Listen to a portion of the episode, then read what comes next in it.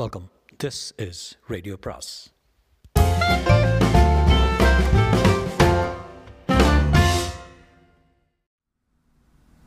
சுஜாதாவின் நிறமற்ற வானவில் பாகம் ஐந்து. இது கதை சொல்கிறதுக்கு முன்னால் பின்னால் யூனோ ஃபயர் கிராக்கர் சவுண்டெல்லாம் கேட்கும். ஜூலை ஃபோர்த் யூனோ அட்டகாசங்கள் நடக்குது வெளியே. ஸோ கொஞ்சம் சவுண்டு இப்போ பேக்ரவுண்டில் இருக்கும். சாரி அபவுட் தேட் ஒன்றும் செய்ய முடியாது. எனிவே கதை தொடங்கலாம். நிறமற்ற வானவில் பாகம் ஐந்து. அத்தியாயம் ஒன்பது. காரில் போகும்போது குணா மௌனமாக வந்தாள். ஏதோ பெருசாக நடந்திருக்கிறது இவளுக்கு தெரியும் சொல்ல பயப்படுகிறாள் இல்லையேல் இத்தனை மௌனமா? கேசட் போட்டுட்டுங்களா? என்றான் டிரைவர். வேண்டாம்ப்பா என்றாள் அவசரமாக. போடுப்பா என்றான் கிருஷ்ணமூர்த்தி. டிரைவர் சாலையை பார்த்து கொண்டே லாகவமாக கேசட்டை செருக. உந்தன் ராஜாங்கம் பாடும் நேரம் பாறை பாலூறுதே என்று அபத்தமாக பாடியது. ஜன்னல் வெளியே சாலை ஓரமாக ஒல்லியாக ஒரு ஊர்வலம் கடந்து கொண்டிருந்தது. எது குறை போலும். எங்கே போகிறோம் இப்போ? ஸ்ரீபெரும்புதூர் சார். அங்கே என்ன? அதுக்கு பக்கத்தில் ஆக்சிடெண்ட் ஆயிருக்கான். என்ன ஆக்சிடெண்ட் தெரியுங்களா? என்றான் டிரைவர் ஒன்றும் விவரம் தெரியலப்பா. தெரிஞ்சுட்டு என்கிட்ட சொல்லாமல் இருக்காங்கப்பா. குணா அவனை நீர் வரம்பிட்ட கண்களால் பார்த்து சார் நான் உங்ககிட்ட எதையும் மறப்பேனா? அவள் கையை இருக்க பிடித்து குணா எனக்கு ஒரு ப்ரிமானிஷன் மாதிரி தோணுது. என்னவோ ரொம்ப கெடுதலாக இருக்கு. அதெல்லாம் இல்லை சார் கையை அழுத்தினாள். கண்ணீர் தன்னிச்சையாக கன்னங்களில் ஊற கருப்பு கண்ணாடி போட்டுக்கொண்டால் ஹாங் ஹாங்காங்கில் வாங்கியது அந்த கருப்பு கண்ணாடி. மாம்பாக்கத்துக்கும் வடமங்கத்துக்கும் இடையில தாங்க பெரும்பாலும் விபத்துங்க ஏற்படுது. அதுவும் இந்த சைக்கிள்காரங்களால் வர்ற விலை. புல்லுக்கட்டு பால் கேன் எல்லாம் எல்லாத்தையும் ஏற்றிக்கிட்டு கட்டுப்பாடு இல்லாமல் பூந்துருவாங்க. அவங்கள விட்டு ஒதுங்கிறதுக்கே மரத்தில் மோதி செத்தவங்க உண்டு. அதுவும் அங்கே ஒரு டேர்னிங் இருக்குதுங்க. பயங்கரம். ரொம்ப உஷாராக போகணும். எது சாப்பில் வர்றது தெரியவே தெரியாது. திடீர்னு லாரி வந்துடும் கொஞ்ச நேரம் மௌனத்துக்கு போய் இது எப்போ ஆக்சிடெண்ட்டு ஒன்றும் தெரியலப்பா. என்றால் குணம். பெரம்புதூரில் எங்கேங்க? தாலுக்கா ஆஃபீஸ்னு சொன்னாங்க. எங்கே இருக்குது தெரியுமா? பைபாஸ் ரோடுக்கிட்டவே ஊருக்கு வெளியே இருக்குது. ஊருக்குள்ளே போக வேண்டாமே. கிருஷ்ணமூர்த்திக்கு அவர்கள் பேசுவது கனவில் போல கேட்டது.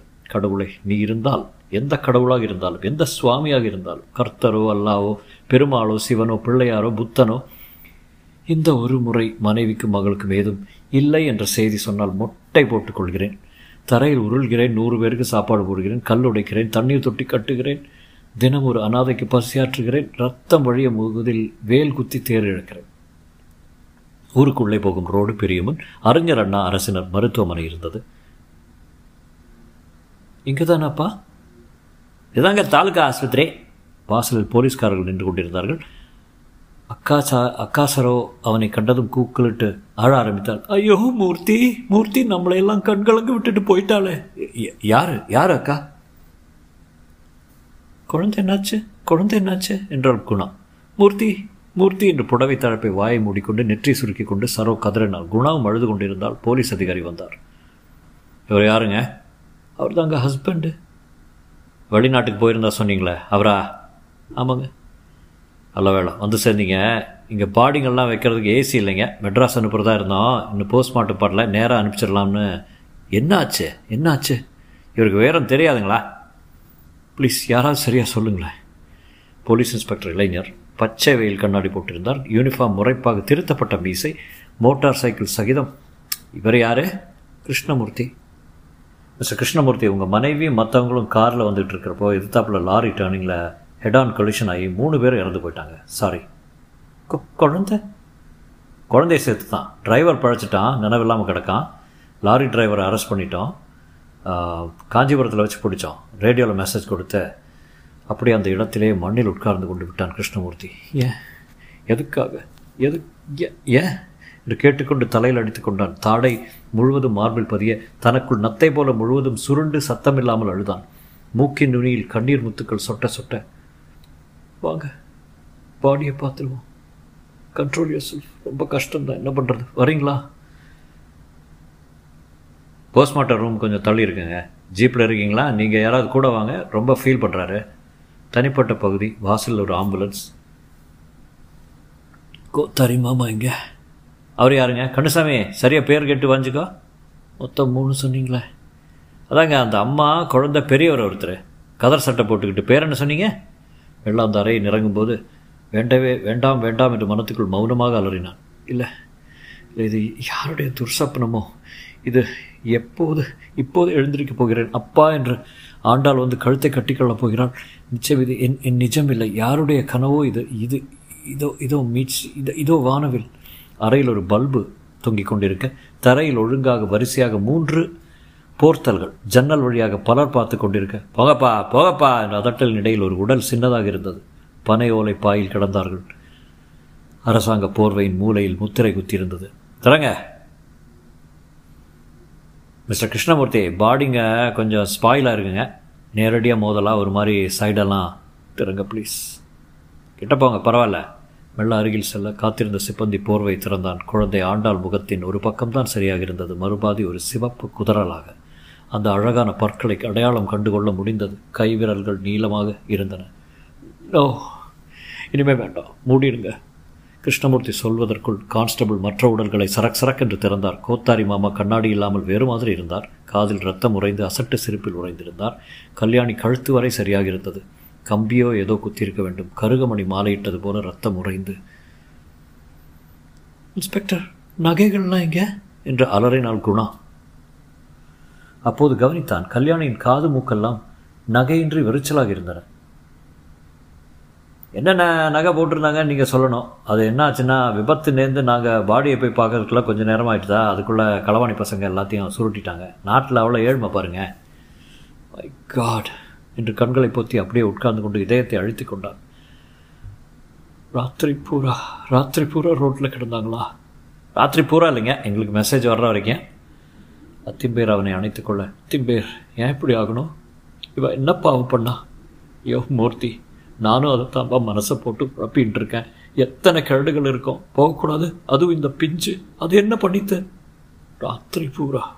ராத்திரி பூரா கிடந்திருக்கா திம்பேர் என்ன பண்ணுறதுப்பா விதின்னு ஒன்று இருக்க. நான் எதுக்கு உயிர் வாழணும்? யார் இருக்கா? யார் இருக்கா? இனிமே யார்? யார்? மிஸ்டர் கிருஷ்ணமூர்த்தி இன்னும் போஸ்ட்மார்ட்டம் பண்ணல. கொஞ்சம் காத்துட்டு இருக்க சொன்னீங்கன்னா வேணும்னா உங்களை எப்படி சௌகரியமாக அப்படி அக்காவின் மச்சினன் ஒருத்தன் கான்ஸ்டபிளிடம் தனியாக பேசினதோ பேருக்கு பேர் ஏதோ சொன்னதாவோ அக்கா கூக்கிரிட்டதோ குணா ஒதுக்குப்புறமாக போய் வாந்தி எடுத்ததோ எதுவும் உரைக்காமல் பிரம்மஹத்தி பிடித்தது போல உட்கார்ந்து கொண்டான். தரையில் கிடந்த மண்ணை எடுத்து தலையில் தூவி கொண்டான். மூர்த்தி அப்படியெல்லாம் பண்ணக்கூடாது. கொஞ்சம் போலீஸ் ஸ்டேஷன் வரைக்கும் வரீங்களா? சில பேப்பர்லாம் கையெழுத்து போடணும் பாடி ஒப்படைச்சிடலாம். இப்போவே அட்வான்ஸாக டீகம்போஸ் ஆகிருக்குங்க எஸ்பி மகேஷா உங்களுக்கு தெரியும்னு சொன்னாங்க. லாரிக்காரனை கண்ணி வச்சாப்பெல்லாம் பிடிச்சோம் மட்காட்டில் டேமேஜ் இருக்குதுங்க. பட்டறையில் விட்டுருக்கேன். தரையில் உட்கார்ந்த கிருஷ்ணமூர்த்தியை நோக்கி டாக்டர் வந்து சார் என் பேர் மதனகோபால். நான் தான் ராத்திரி டியூட்டியில் இருந்தேன். மூணரை மணிக்கு சுமாருக்கு கொண்டு வந்து போட்டாங்க. Dead on arrival very sorry ராத்திரி ராத்திரி ஏன் போகணும்?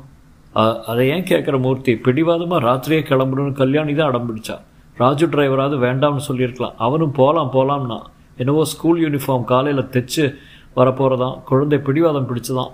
என்னவோ சொன்னாப்பா. காலில் ரக்க கட்டின்னு பறந்தான். உன்ன மாதிரி அவளும். கோத்தாரி மாமா போயிட்டாரா? ஆமாம் கல்யாணி. ஆமாப்பா. ஆண்டாள் ரோஜா கிருஷ்ணமூர்த்தி. அழைச்சிட்டு போப்பா. சோடா கூட ஏதாவது சோடா கீடா ஏதாவது கூட. மயக்கம் போட்டாலும் போட்டுரும் என்றார் அத்திம்பேர். எல்லாரும் சேர்ந்து சாவச்சிட்டி சாவடிச்சிட்டிங்களே. அத்திம்பேர் ராத்திரி ஏன் அனுப்பிச்சிங்க? இந்த மாதிரிலாம் பேசக்கூடாதுப்பா. அவனை பலர் கைத்தாங்களாக அழைத்து சென்று காரில் உட்கார வைக்க குணா அருகில் உட்கார்ந்து தன்மேல் அவனை சாய்த்து கொண்டாள். குரல்கள் அர்த்தமற்ற குரல்கள். இப்படி தாங்க போன ஆகஸ்ட்டில் ரெண்டு குழந்தைங்க அமெரிக்காவிலேருந்து லீவில் வந்தது. நகையெல்லாம் ஒரு லிஸ்ட் போட்டு கொடுத்தீங்கன்னா அக்கம் பக்கத்து ஊரில் விசாரிச்சிடலாங்க ரொம்ப மோசங்க. அப்பா அம்மா ரெண்டு பேரும் பிலாயில் மூத்து மகனோடு இருக்காங்க. தம்பி போய் சேர்ந்து அவங்க வந்து வெளியே உட்கார்ந்து மரத்தடியில் எல்லாரும் காத்து கொண்டிருக்க சரோ. இன்னும் மாப்பிள்ளை பொண்ணுக்கு தெரியாது. அவள் ஹனிமூன் போயிருக்கா. தாத்தா பேர குழந்தைங்க? தாத்தா ஐஓபியில் வேலை செய்கிறாரு பிள்ளைங்க லீவுக்கு அமெரிக்காவிலேருந்து வந்திருக்கு. நல்லா தமிழ் பேசுதுங்க. எல்லா நகைகளையும் வீட்டுக்கு கொடுக்கறது என் பொறுப்பு. மெல்ல ஒவ்வொன்றாக வெளியில் கொண்டு வந்து வேனில் ஏற்றினார்கள். கிருஷ்ணமூர்த்தி பார்த்து கொண்டிருந்தான். அத்திம்பேர் போயிடலாம். அந்த ஜென்ரல் ஆஸ்பத்திரியில் சாஸ்திரத்துக்கு அட்டாப்சி பண்ணிவிட்டு காத்தாலுக்குள்ளே கொடுத்துட்றேண்ணா ஓப்பன் அண்ட் ஷட் கேஸ் அநியாயம்பா. இந்த நகையெல்லாம் காணாமல் போனதுக்கு ஒரு கம்ப்ளைண்ட் கொடுத்துட்டு நான் சாக போகிறேன் திம்பேர் என்றான் கிருஷ்ணமூர்த்தி. அத்தியம்பேரால் அவனை பிடிக்க முடியவில்லை. தடுக்க தடுக்க தாறுமாறாக இங்கும் அங்கும் நடந்தான். மூன்று பேர் சமாதானப்படுத்தி அவனை அழைத்துச் சென்று போலீஸ் நிலையத்துக்குள் நுழைத்து பழுப்பான காகிதங்களில் கையெழுத்து போட்டதெல்லாம் சரியான சுரணை இல்லாமல் யாருக்கோ நடப்பது போல மனமும் உடலும் மறத்து போயிருந்தன. கண்ணுக்குள் ஒரு எரிச்சல் இருந்தது. கல்யாணி நிஜ ரூபமும் மார்ச்சுவரி ரூபமும் மனசில் குழம்ப குழந்தையின் சேதப்பட்ட பக்கம் மௌன இறைச்சல் போல கேட்டுக்கொண்டிருந்தது. குணா தந்த மாத்திரையை இயந்திரத்தனமாக வாங்கி போட்டுக்கொண்டான் இன்ஸ்பெக்டர் அவனிடம் கொஞ்சம் தாங்கி பாருங்கள் லாரி டிரைவர் சந்திக்கிறீங்களா? விருப்பமா? அவரை நிமிர்ந்து பார்த்தேன் அவனை இப்போ சந்திச்சே எதுவும் ஆக போகிறதில்ல இன்ஸ்பெக்டர். வர்ற ஆத்திரத்தில் ஒன்று கிடக்க ஒன்று செய்தாலும் செய்திருவோம். அதனால் என்றார் அத்திம்பேர் அப்போ பாடியை எடுத்துகிட்டு போயிடுறீங்களா? ஆமாங்க. அங்கே தான் ஜனம் அத்தனையும் இருக்குது.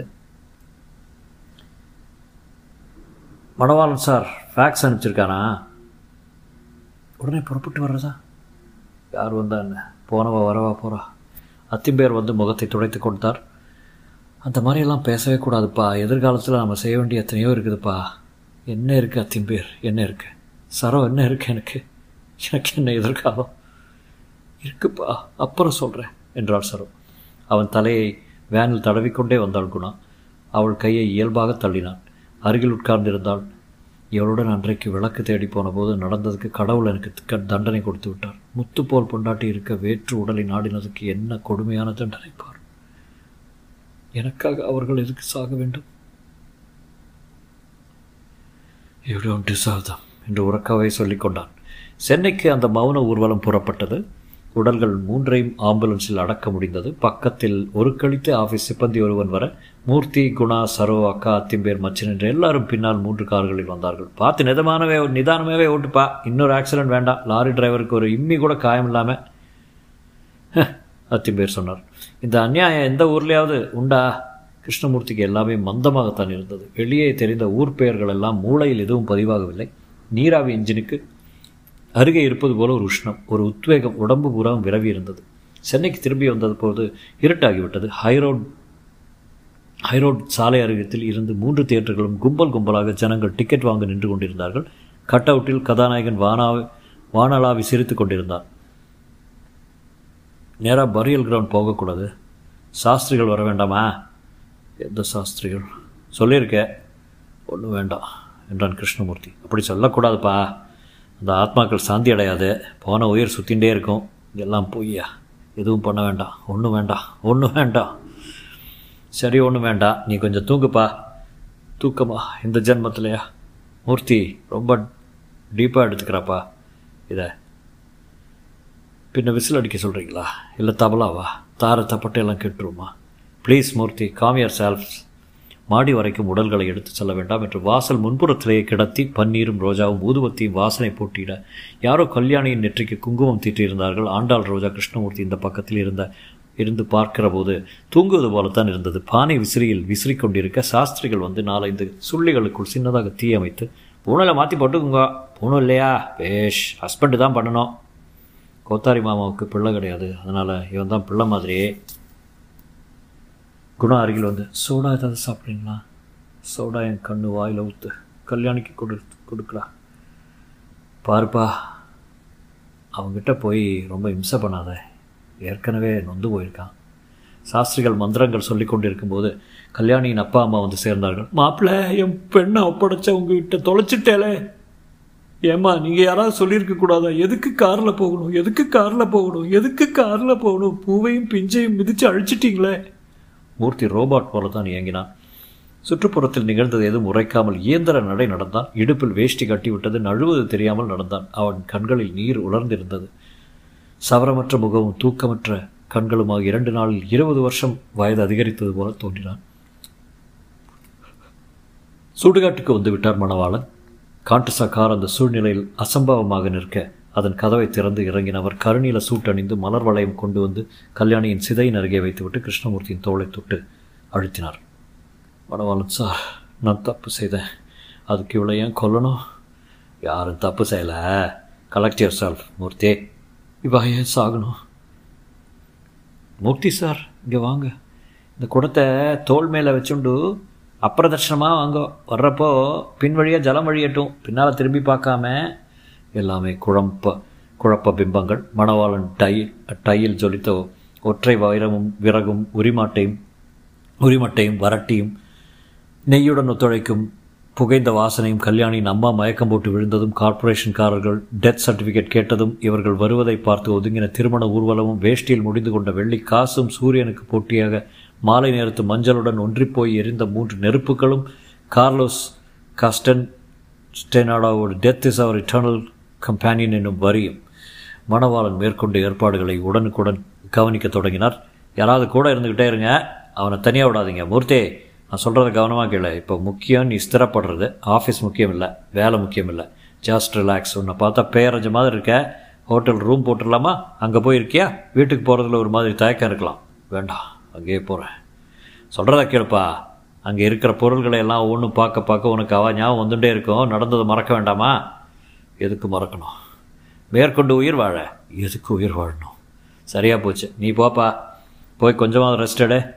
தன் அறைக்குள் சென்று ஜன்னலை திறந்தான். பொம்மை தடுமாறி விழுந்தது. ஆண்டாளின் வினாயில் பொம்மை. அதை எடுத்து வெறித்து பார்த்து சாரி கண்ணு என்றான். அறை முழுவதும் கல்யாணியின் ஆண்டாளின் அடையாளங்கள் கல்யாணியின் பிளாஸ்டிக் நகைகள் கண்ணாடி அருகே கூட்டமாக ஒப்பனை சாமான்கள் சுவரில் பென்சில் கிருக்கர்கள் பாத்ரூம் கண்ணாடியில் ஸ்டிக்கர் போட்டு அலமாரியில் வேலன் ஸ்டீவன்ஸ் அருகில் சமைத்து பார் படுக்கை மேல். ஆண்டாளின் பள்ளிச்சீருடை புதிதாக தைத்து வந்திருந்தது. அவனுள் மிக மெலிசாக இதுவரை தாக்கு பிடித்து கொண்டிருந்த தந்தி அருந்தது. தீர்மானித்து விட்டான். சரோ அக்காவிடம் கொஞ்ச நேரம் தூங்குறேன் என்று சொல்லிவிட்டு உள்ளே வந்து படுத்துக்கொண்டான் என்னை டிஸ்டர்ப் பண்ண வேண்டாம் என்று சொல்லிவிட்டு கதவை சாத்திக்கொண்டு அலமாரியில் இருந்த மருந்துகளை ஒவ்வொன்றாக பார்த்தான். தலைவலிக்கும் தசைப்பிடிப்புக்கான மருந்து மாயங்கள் இருந்தனவே தவிர அவன் தேடியது இல்லை. For external application only keep away from children போன்றவற்றை தனிமைப்படுத்தினான். இது போதுமா? இல்லை. அறகுறையாக எதையும் செய்ய வேண்டாம். எளிதான வேகமான மார்க்கம் வேண்டும். அவனிடமிருந்து ரேசர் அனைத்தும் இரட்டை பிளேடு பிளாஸ்டிக் ரேசர் பிளேடு இல்லை. ராத்திரி கடையில் வாங்கிக் கொள்ளலாமா? ராத்திரி வரை எதற்காக காத்திருக்க வேண்டும்? இப்போதே வெளியே போனால் அனைவரும் சந்தேகப்படுவார்கள். பொறு இல்லை. இப்போதே விட்டத்தை பார்த்தான். கட்டி தொங்க முடியாத மின்விசிறி மட்டும்தான் இருந்தது. உயரம் போதாது. செய்கிற காரியம் முழுமையாக செய்ய வேண்டும். அரைகுறை கூடையாது கூடாது. குழாயை திறந்து திறந்து பார்த்தான். தண்ணீர் வரவில்லை. கேஸ் அடுப்புக்கு கிச்சன் வரை செல்ல வேண்டும். ராத்திரி தான் முடியும். அலமாரியில் ஒரு முழு பாட்டில் டிங்சர்ஸ் இருந்தது. அதை அப்படியே குடித்து விட்டார் அனைத்தையும் வாந்தி எடுத்து விட்ட விழ சான்ஸ் இருக்கிறது. பால்கனியிலிருந்து எட்டி பார்த்தான். குதித்தால் அடிதான் படும். பிழைக்க சந்தர்ப்பம் இருக்கிறது. மொட்டை மாடி அங்கே போக விட மாட்டார்கள். மூர்த்தி மூர்த்தி! கதவு தட்டப்பட திறந்தான். என்ன? தூங்குறியா? எதுக்கு தாப்பா போட்டுண்ட உள்ள? டிஸ்டர்பன்ஸ் இல்லாமல் இருக்கிறதுக்கு. வரும்னா சாத்தனா போதும் மூர்த்தி. உள்ள தாப்பா போட்டுக்காத. சரி நீ போ. பெட்டியிலிருந்து கல்யாணியின் புடவைகள் எல்லாம் உருவி படுக்கையில் அடுக்கினான். அவள் வாசனை இன்னும் மிச்சம் இருந்தது தோ இதெல்லாம் போய் வாசனை பார்ப்பாளா? கல்யாணி ஒருத்தரை பிடிச்சி போச்சுன்னா உடம்புல எந்த பாகமும் அசிங்கம் இல்லை. எச்சில் வியர்வை. தோ இதெல்லாம் பற்றி பேசவே வேண்டாம். கல்யாணி இந்த மாதத்தில் இந்த நாளில் இந்த கணத்தில் நான் உனக்கு ஒரு கடிதம் எழுத போகிறேன் எதிர்த்தாப்பில் இருக்கிறவளுக்கு கடுதாசியா? சரிப்பா. இந்த வேளையில் இந்த பௌர்ணமியில் இந்த காற்றுல கொஞ்சம் கொஞ்சம் ராகம் கேட்டு நானும் நீ மட்டும் உலகத்தில் இரண்டே ரெண்டு பிரஜைகளாக இருந்துட்டு மனசில் சந்தோஷத்தை தவிர வேறு எதுவும் கலக்காமல் ஒன்று சேர்ந்தால் கடவுளுடைய ஒரு அம்சம் ஒரு சிறு துளி உனக்குள்ளே நிச்சயம் சேர்ந்துருக்கும். நீங்கள் பேசுறது புரியவே இல்லை. நீங்கள் படிக்கிறது புத்தகமும் புரியல. இது புரியுறதா? ம். அந்த புடவையை தனக்கு மேல் சுட்டி கொண்டு கண்ணாடியில் பார்த்தான். கழுத்தை அதனால் இறுக்கி இறுக்கி மேலும் இருக்க பார்த்தான். ஒரு அளவுக்கு மேல் முடியவில்லை. வைத்தியமே. எல்லாவற்றுக்கும் ஒரு முறை இருக்கிறது. எத்தனையோ சிஸ்டம்ஸ் ப்ரோக்ராமிங் எல்லாம் படித்திருக்கிறாய் எதையும் செயல்படுத்த ஒரு திட்டம் வேண்டும். தற்கொலை உட்பட. இன்று என்ன கிழமை? வெள்ளி. அடுத்த வெள்ளிக்கிழமை அதற்குள் நிச்சயம் முடித்து விட வேண்டும். ஏழு நாள் அவகாசம். அதற்குள் நாள் நேரம் முறை அனைத்தும் தீர்மானித்து செய்வதை திருந்த செய். குற்றுயிராக ஆஸ்பத்திரியில் மன்றாடக்கூடாது. ஒரு சர்ஜரி போல மிஷிமா போல ஒரு மின்னல் தாக்குதல் போல உயிரை துற. மாலை மணவாளனுக்கு ஃபோன் செய்தான். என்ன மூர்த்தி ஆர் யூ பெட்டர் நான் மணவாளன் சார் திங்கக்கிழமையிலிருந்து நான் ஆஃபீஸ் வர தீர்மானிச்சிட்டேன். தொடரும்.